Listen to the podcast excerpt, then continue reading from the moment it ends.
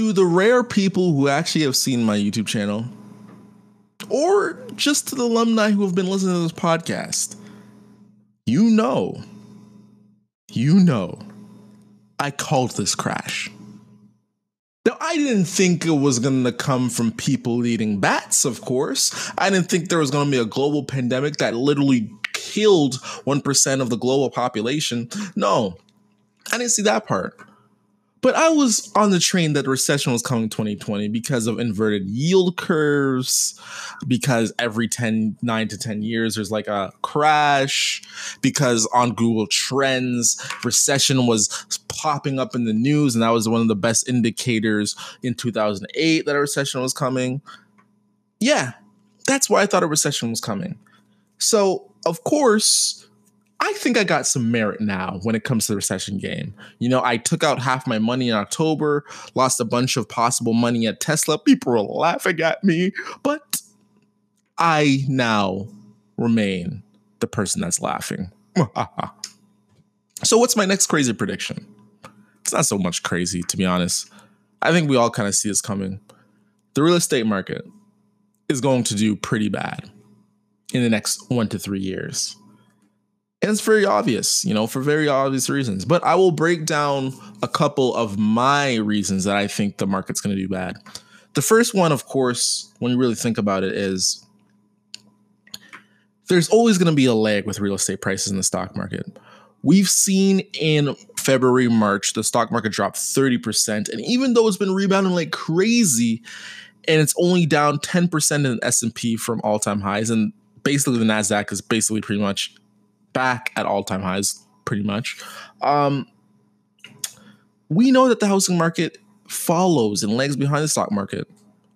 Why is that? That's because it's very easy to sell your Facebook stock, yeah, but to sell a house in a market where no one's trying to buy houses, very difficult. The demand for house buying plummets, obviously. And sellers probably aren't even putting their houses on the market. Um... What you're seeing also in the market, too, is all these people who had Airbnbs or renting out a bunch of houses. Now they're being forced to sell because if people aren't going on vacations, they're not going and booking out Airbnbs. And a lot of these people are like over mortgaged. They're going to have to sell their property and maybe even a loss, to be honest, because without those rent paychecks or those bookings to hold you over, those mortgage payments add up really quickly, like really quickly. You can you can get in very deep financial trouble very fast. Oversupply in the market means prices go down. Another thing that can drop housing prices. This one particularly is in big cities. What do we see in every big city in, around the world? All the jobs are there, right? If you want a good job, you want a high-paying job, you work in Seattle, Toronto, New York, California, London, you name it. You know it. You want to make one hundred K per year, you have to work in one of these places. However, now that people are working from home, you can bet some people are going to live a bit farther. Uh, working in New York, now I can comfortably live in the Bronx.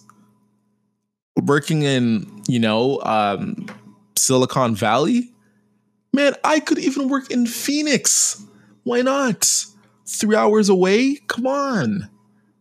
You see, once we start working from home, we're no longer required to work thirty minutes from our office. And that means the demand for those buildings are going to shoot down. I can see this having long-term effects in big cities. I could also see this having in surrounding cities, dramatically increasing those prices. This is something that can heavily affect housing markets in the short term and definitely in the long term. Another reason the housing market might get a real hit. People need certainty to make big purchases. You're going to have me buy a five hundred thousand dollars house or condo, and I don't even know if I'm going to have my job in the next two to three years or the next six months. Come on, man. That's ludicrous. Who's going to take that type of risk to buy a house and have a twenty-year mortgage? I would like to think I'm working for the next twenty years. And if I get fired within three months of buying my house, I'm in deep, hot water. People need certainty to buy houses. Without that, less demand for houses means that prices go down. Now, my overall strategy, after three years of a market going down, I think the market's going to shoot up. Why do I think the market's going to shoot up? Well, that's a different podcast, man. And if you want to hear that podcast, make sure you subscribe to the platform. And as always, the best, most brightest investors are the uneducated ones. That's because the uneducated investor, they never stop learning. I'm telling you, if you think and if you really look at the market right now, so much wealth is going to be made from the people who buy a house maybe in the next three years when the market goes down ten to twenty percent. You're looking at like a guaranteed at that point, like one hundred percent return in five to ten years. That's one hundred percent return of the house value. So just imagine that's like a ten to one return for your down payment if you're putting down ten percent. You know what? You're welcome. You're welcome. This is the things you do. I do for you at the Uneducated Investor. Anyways, my mojito's starting to hit. I'm starting to get a little tipsy. So I got to go, flight crew. Make sure to uh, subscribe to the podcast and leave a five-star review on your Apple Podcast app. Scroll down, hit the five stars. It helps a lot. If you're on another app that has reviews, please leave a review there too, because I want to get big. I think Stitcher has a great review service as well. Anyways, I'm out. We got to take off, flight crew. See, bye.